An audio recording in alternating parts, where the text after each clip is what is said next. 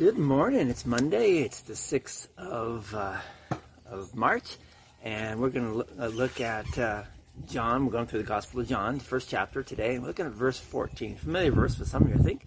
What it says, And the world became, Word became flesh and dwelt among us. And we have seen his glory, glory as of the only Son from the Father, full of grace and truth. So that's our text for the day. And then our theme is we have seen um, his glory. So when we hear the word glory, we might think of, a beauty and power and majesty and, and might. We might think of Jesus walking on water, Jesus feeding 5,000, Jesus raising Lazarus from the dead. Christ's glory must mean that he walked just an inch above the ground, that he was surrounded by angels and archangels that he emitted a glowing heavenly light. Right? Wrong. In John's gospel, Christ's supreme and ultimate glory is his suffering and death.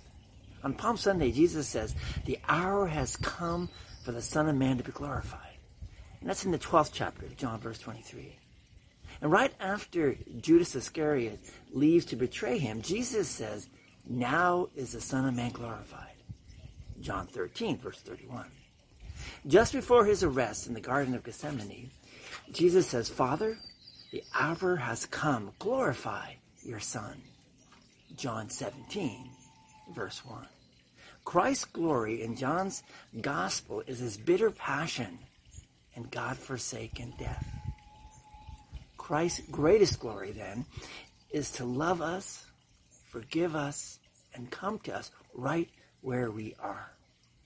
He is the Jesus of, of the dying marriage, the Jesus of the divorce and the desperate. He is the Jesus of the bitterly broken, the Jesus of the soiled and the shamed. He is the Jesus of those who are sickened by what they see going on in their life. Do you see him?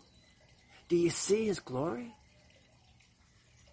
He did it all for you. Let's pray. Open my eyes, Jesus.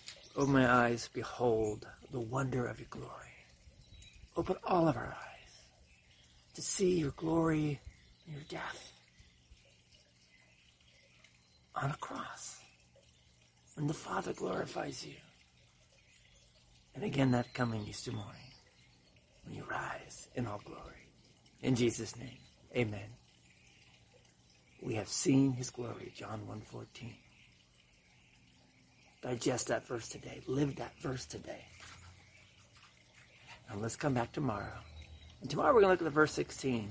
And our theme will be grace upon grace. Go in peace. Serve the Lord. Hope you have a blessed day. God bless.